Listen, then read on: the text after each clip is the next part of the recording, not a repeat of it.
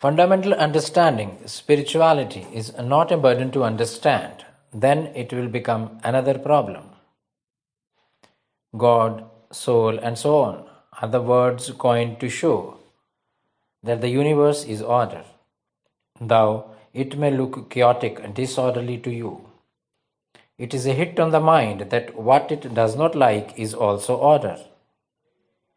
This hit delivers and not the words.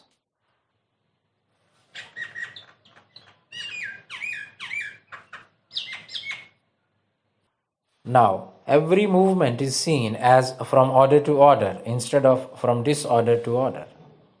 Action is automatically relaxed and conscious.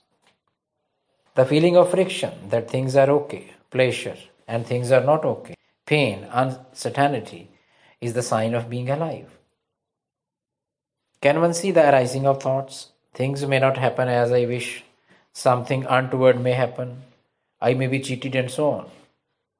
The uneasiness these thoughts generate in the form of fear, insecurity, cannot be dealt with, escaped, or undone.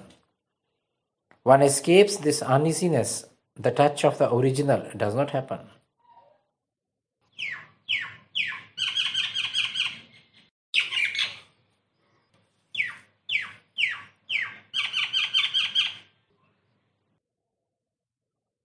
One clings to relief, pleasure, a laziness generated by any liked situation or happening.